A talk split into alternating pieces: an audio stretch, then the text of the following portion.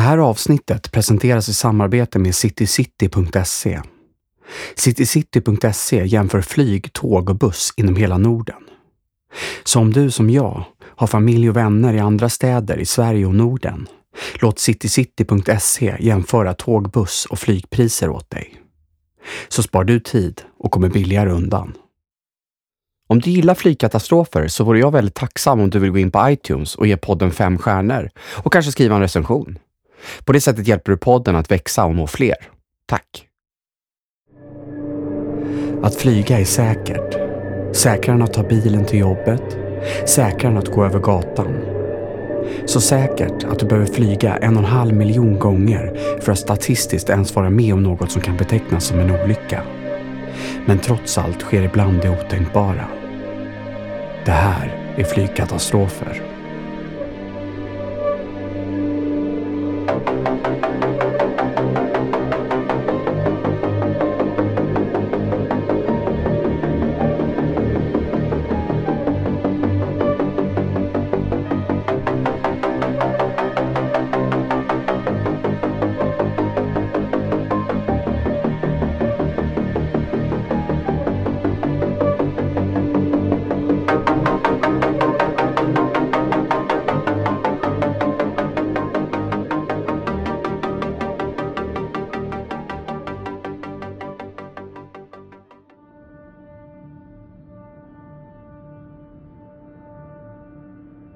Utvecklingen av flygplan går framåt i en rasande takt. I mitten av 1900-talet hade vanliga trafikflygplan få passagerarplatser med motorer som slukade enorma mängder bränsle. Men i takt med att både teknik och aerodynamik förbättras lanseras större och större flygplan med plats för fler passagerare och med möjlighet att flyga längre sträckor. Det senaste exemplet på den här utvecklingen är Airbus 380. Med sina 587 platser på två våningsplan är det idag världens största passagerarflygplan. Självklart är utvecklingen en konsekvens av flygbolagens strävan efter att maximera sina intäkter.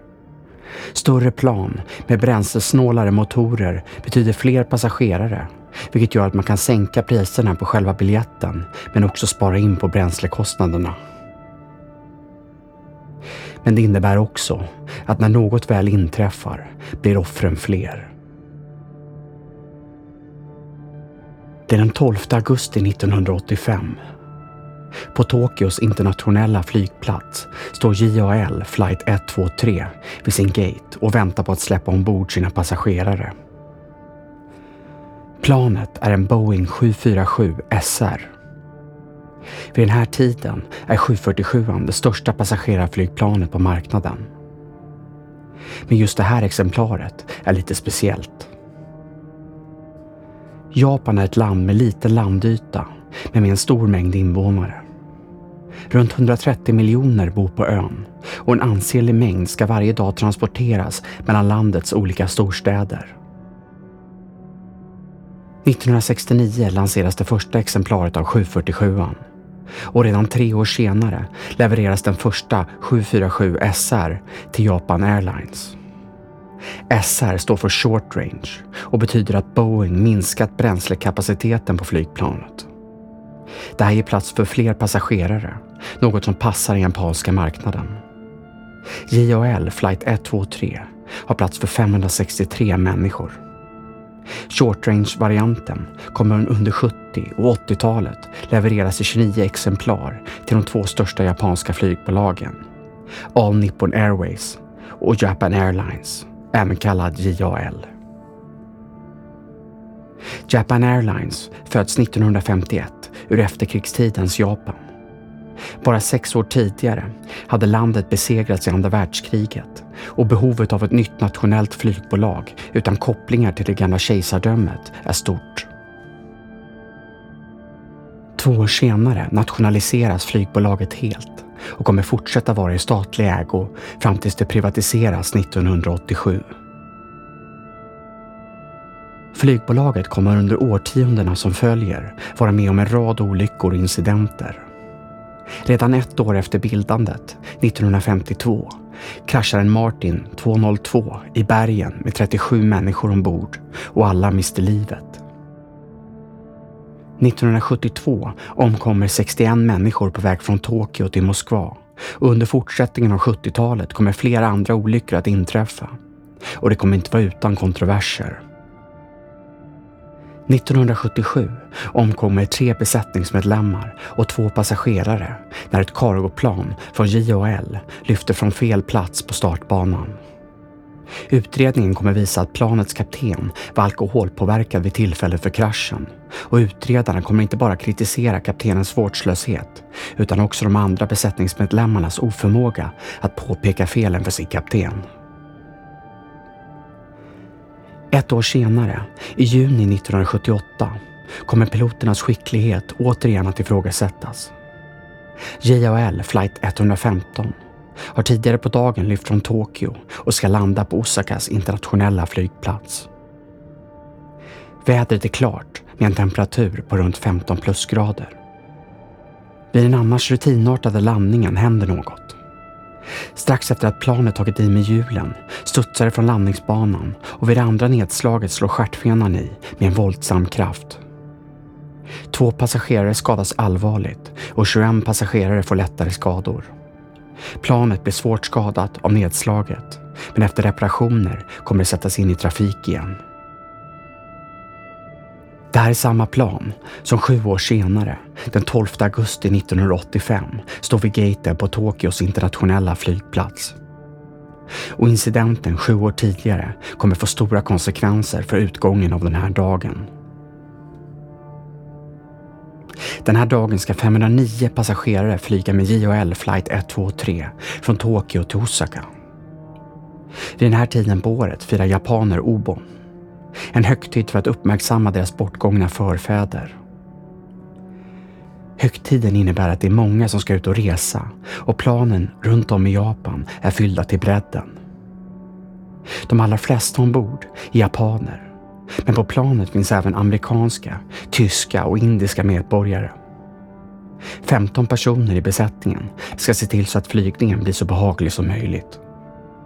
Det här är en femte av sex rutinartade resor mellan flygplatserna Tokyo och Osaka den här dagen.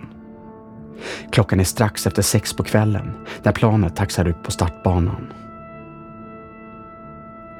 Kapten på JHL flight 123 är Masami Takahama han är en erfaren pilot och hans uppdrag den här dagen är att förutom att vara kapten, även att vara instruktör åt planets andre pilot, Yutaka Sasaki.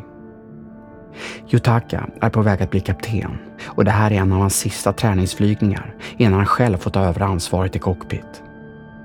Flygingenjören, den person som har hand om all teknik ombord 747 vid den här tiden, heter Hiroshi Fukuda och har lång erfarenhet av plan av den här typen. Tio minuter efter sex lyfter planet. Flygtiden är beräknad till en dryg timme. Men JHL flight 123 kommer aldrig att nå Osaka.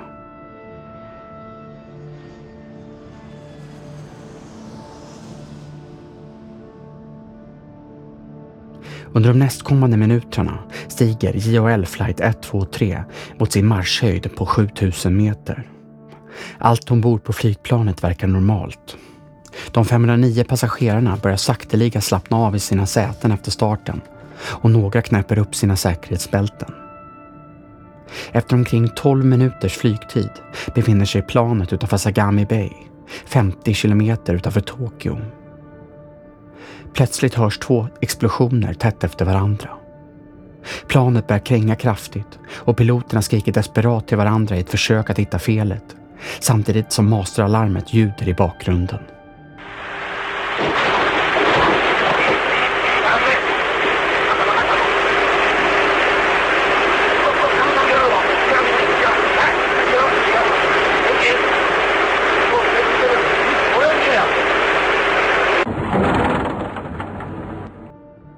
Kapten Takahama sänder ut ett skåk 77. Ett meddelande till alla flygledare och flygplatser i närheten om att det uppstått en nödsituation på planet. Sen tar han kontakt med flygledarna och ber om att få vända tillbaks till Haneda, som är Tokyos internationella flygplats. Uh,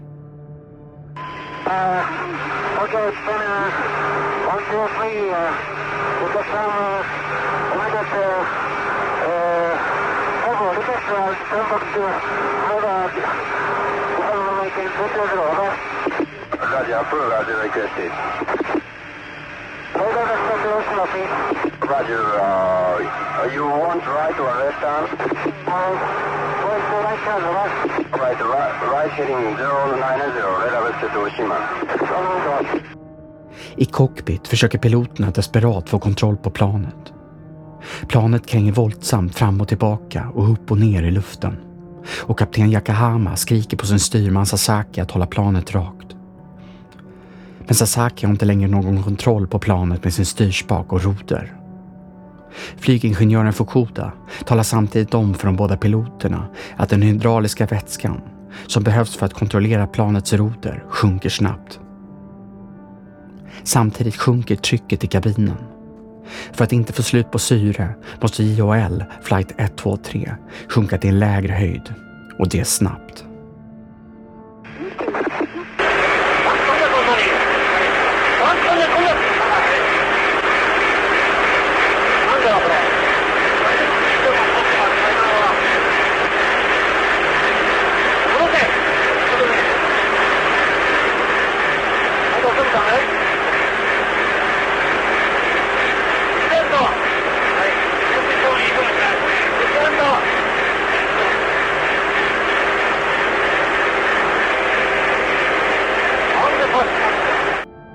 Flygledarna i Haneda tar kontakt med piloterna för att bekräfta nödläget. Daniel, 1, 2, 3, confirm you are declare emergency, is that right? Uh, affirmative. 1, 2, 3, Roger. And request your nature of emergency. JAL flight 123 flyger nu okontrollerat utanför Japans kust. Kapten Yakahama berättar för flygledarna att planet inte går att styra. 0190, 레다백터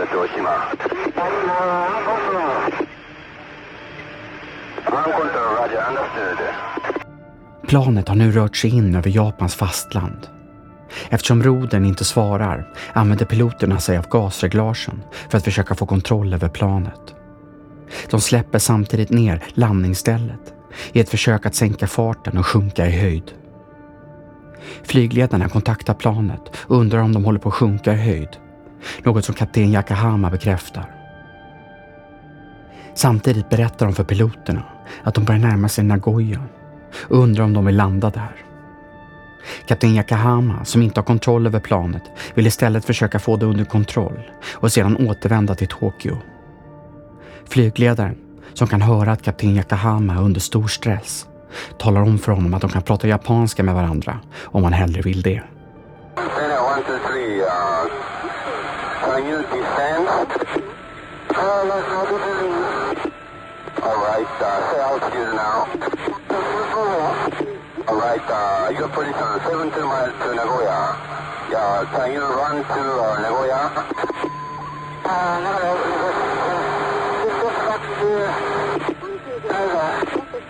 Alright, uh, say altitude now. Alright, uh, your position 17 miles to Nagoya. Yeah, can you run to uh, Nagoya? Alright, uh, これから日本語で話していただいて結構ですから。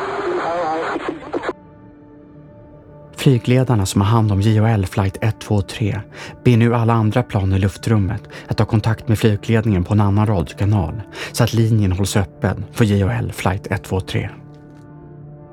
All station, all station, except uh, Japan Air 123, and contact Tokyo Control, contact Tokyo Control, 134.0, change frequency 1340, and uh, keep silent until further advised. JL flight 123 har nu flugit utan fungerande roder i 20 minuter.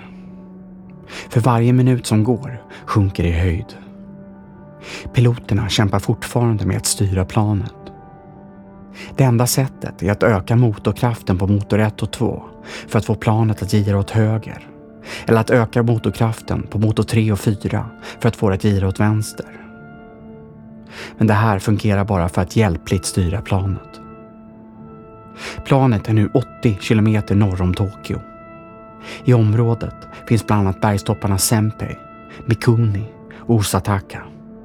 Berg som tornar upp sig framför ögonen på kapten Yakahama. Och även om piloterna pratar japanska behöver man inte förstå språket för att inse allvaret i cockpit.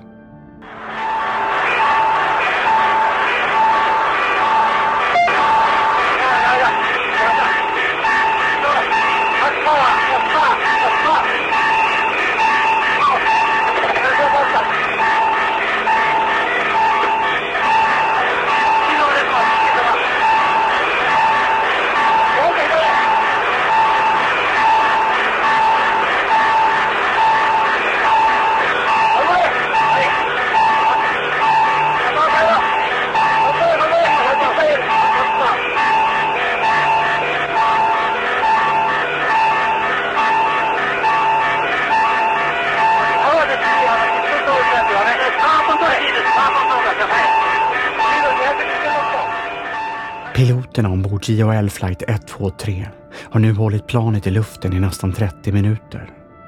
Men tiden börjar rinna ut. Planet flyger nu så lågt att det snart inte finns något manöverutrymme kvar. Och runt omkring dem finns bara berg. I cockpit börjar varningssystemet som indikerar att planet är farligt nära mark att ljuda. Och det sista som hörs från planet är kapten Yakahama som utbrister. Det här är slutet.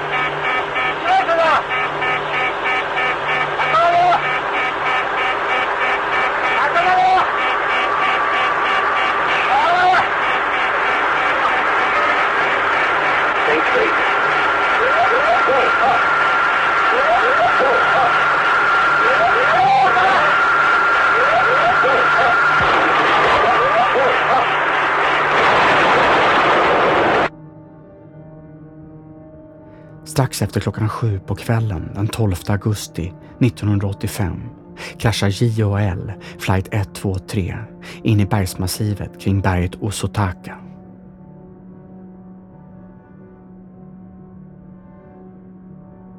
Ända sedan slutet av andra världskriget har USAs armé haft en stor närvaro i Japan och styrkorna i landet uppskattas till runt 50 000. När den kejserliga armén upplöstes 1945 var det den amerikanska som under en tid upprätthöll lag och ordning i landet. Från början föreslog de allierade segrarmakterna att Japan skulle klara sig helt utan en egen armé. Men efter Koreakriget 1950 insåg även USA att Japan behövde en egen krigsmakt. Däremot tillät inte den nya japanska konstitutionen en armé. Så den japanska armén kallas än idag för den japanska självförsvarsstyrkan. Även om dess struktur liknar vilken annan krigsmakt som helst. Den amerikanska närvaron gör sig bland annat påmind i Yokota, där det amerikanska flygvapnet har sin bas. Yokota ligger cirka 100 kilometer från JHL flight 123 sista kända position. På kvällen den 12 augusti 1985 kontaktar det ansvariga befälet sin japanska kollega och erbjuder sin hjälp i sökandet efter planet. På basen finns bland annat Herculesplan och helikoptrar som inom någon timme kan befinna sig i luften. Och under kvällen, med solen fortfarande uppe, hittar ett amerikanskt Herculesplan vraket. Det rapporterar positionen till basen i Yokota som gör sig redo för att skicka ut räddningsmanskap i tre Hueys det amerikanska flygvapnets helikoptrar. Men Japan kommer plötsligt att avböja den amerikanska hjälpen. Kanske handlar det om nationell stolthet. Eller så tror japanerna att de själva klarar av räddningsinsatsen. Och hittills är det ingen som vet vem som gav orden om att avbryta den amerikanska insatsen. Senare samma kväll kommer en helikopter tillhörande den japanska självförsvarsstyrkan också att hitta vraket. På grund av dåligt väder kan den inte landa och från luften kan den inte se några överlevare. Hjälpen på marken kommer dröja ytterligare tio timmar. På morgonen den 13 augusti når det första räddningsmanskapet fram till flygplanet. Läkare ska senare vittna om att flera av de omkomna troligtvis dött under natten. Fyra personer kommer ändå hittas vid liv. Yumi Oshai, en 26-årig flygvärdinna, Hiroki Yoshizaki, 34 år och hennes 8-åriga dotter Mikiko Yoshizaki samt 12-åriga Keiko Kawakami som hittas fastklämd mellan två grenar i ett träd. Hennes föräldrar och yngre syster omkommer i olyckan. Överlevarna kommer senare att vittna om skrik som sakta dog ut ju längre natten pågick. Nu måste myndigheter ta reda på vad som kostade 520 människor livet. Utredningen kommer att ledas av Japans haverikommission, assisterad av utredare från USA. Detta eftersom planet som kraschat är konstruerat av Boeing, ett amerikanskt företag. Dessutom kommer japansk polis vid sidan av haveriutredningen försöka ta reda på om något brott begåtts. Runt om i världen finns vid den här tiden hundratals 747 Utredarna måste snabbt komma fram till om flygplansmodellen lider av något fatalt fel för att inte fler människor ska utsättas för fara. Men eftersom JAL flight 123 var ett inrikesflyg så gäller inte internationella utredningsregler. Och de amerikanska utredarna inser snabbt att det kommer bli svårt att få en fullständig insyn i utredningen. Efter ett par dagar hittas planets svarta lådor. När utredarna lyssnar på bandet från ljudregistratorn kan de höra två starka smällar 12 minuter in i flygningen. Det här styrks också utav berättelserna från de överlevande. Det här får utredningen till en början att koncentrera sig på terrorattentat. Under framförallt 60 och 70-talet hade flera bomber exploderat ombord på passagerarflygplan. Bland annat omkommer 1967 samtliga ombord på ett Cyprus Airways-plan av en bomb ombord och 1970 omkommer 47 personer när en bomb sprängs ombord på ett Swissair-plan ovanför Zürich. Det senare attentatet kommer att skyllas på palestinska terrorister. 1972 hände det igen när ett plan från JAT, Jugoslaviens nationella flygbolag, sprängs på väg från Stockholm till Zagreb i dåvarande Jugoslavien. Ustasja, en kroatisk separatistgrupp, kommer att ta på sig dådet. Alla ombord omkommer, förutom en kvinna som mirakulöst överlever fallet på 10 000 meter.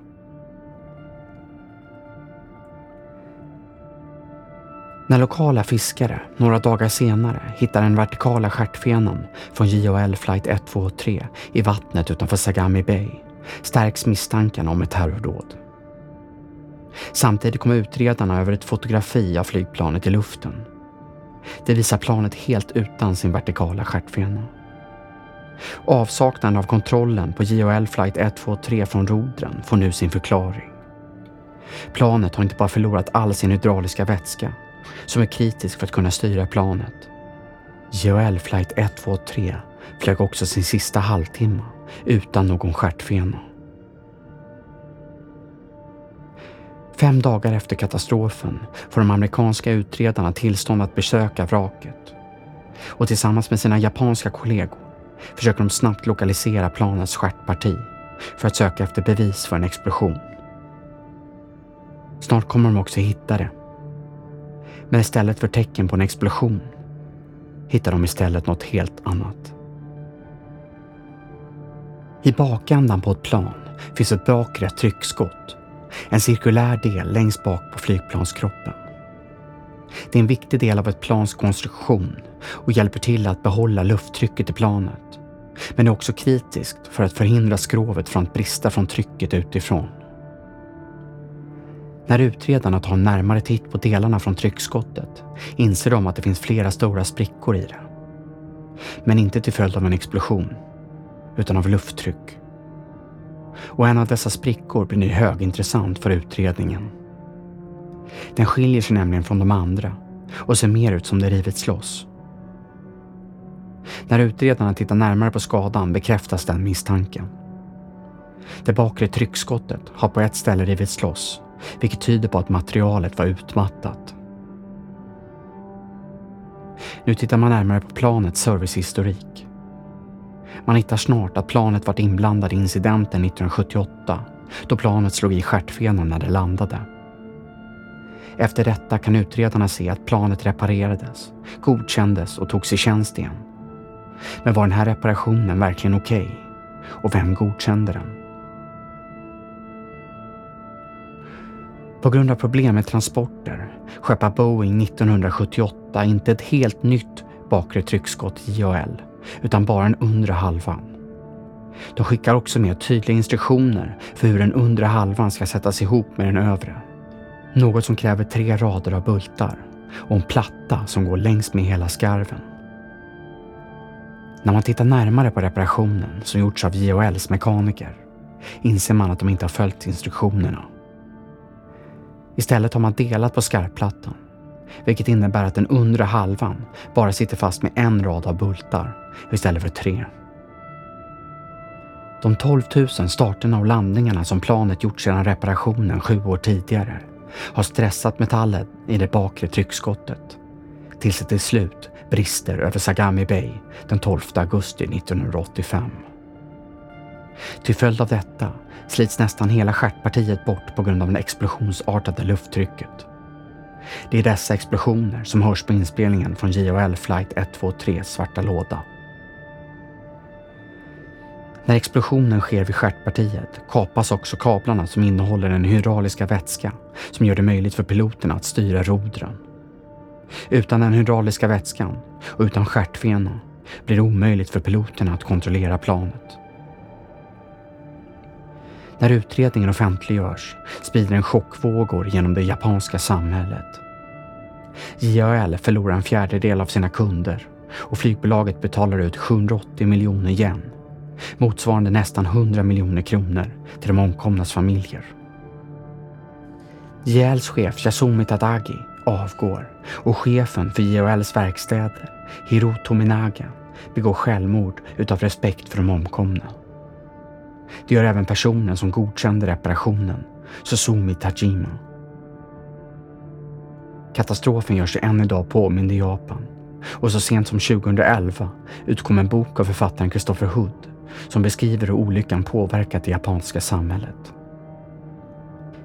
Men i all sorg finns också en strimma ljus.